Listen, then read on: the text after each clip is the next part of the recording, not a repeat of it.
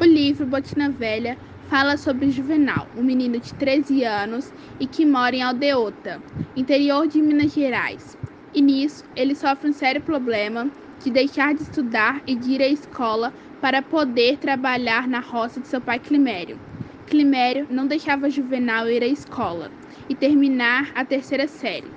Porém, após sua mulher Altina implorar várias vezes, ele decide deixar seu filho terminar somente a terceira série.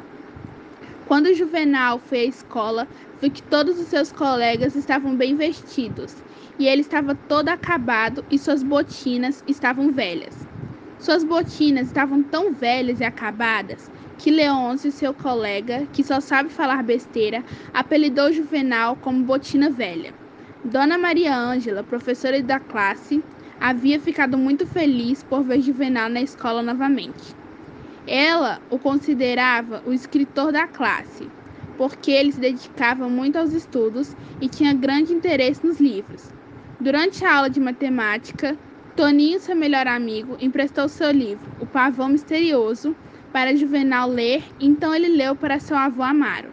No mesmo dia, os dois foram ao cinema, Porém, seu avô Amaro enganou Juvenal e foi beber no bar, e Juvenal havia ficado triste. E quando o filme tinha acabado, ele viu seu avô caído na lama, pois alguns meninos tinham atacado lama nele. Quando chegaram em casa, Altina ficou assustada ao ver o pai sujo e bêbado, e como Juvenal havia atolado as botinas na lama, acabou indo para casa descalço. No final do livro, Juvenal havia para São Paulo com seu novo professor. O livro Botina Velha, escritor da classe, é escrito pelo autor Jair Vitória.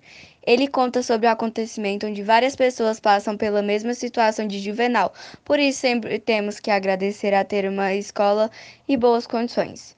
O livro nos ensina que para ter uma vida boa temos que estudar e se dedicar ao que queremos.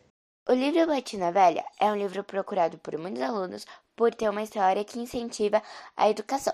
Durante esse período de quarentena, você pode encontrar esse livro em livrarias ou até mesmo por lojas online com preços de 15 a 50 reais.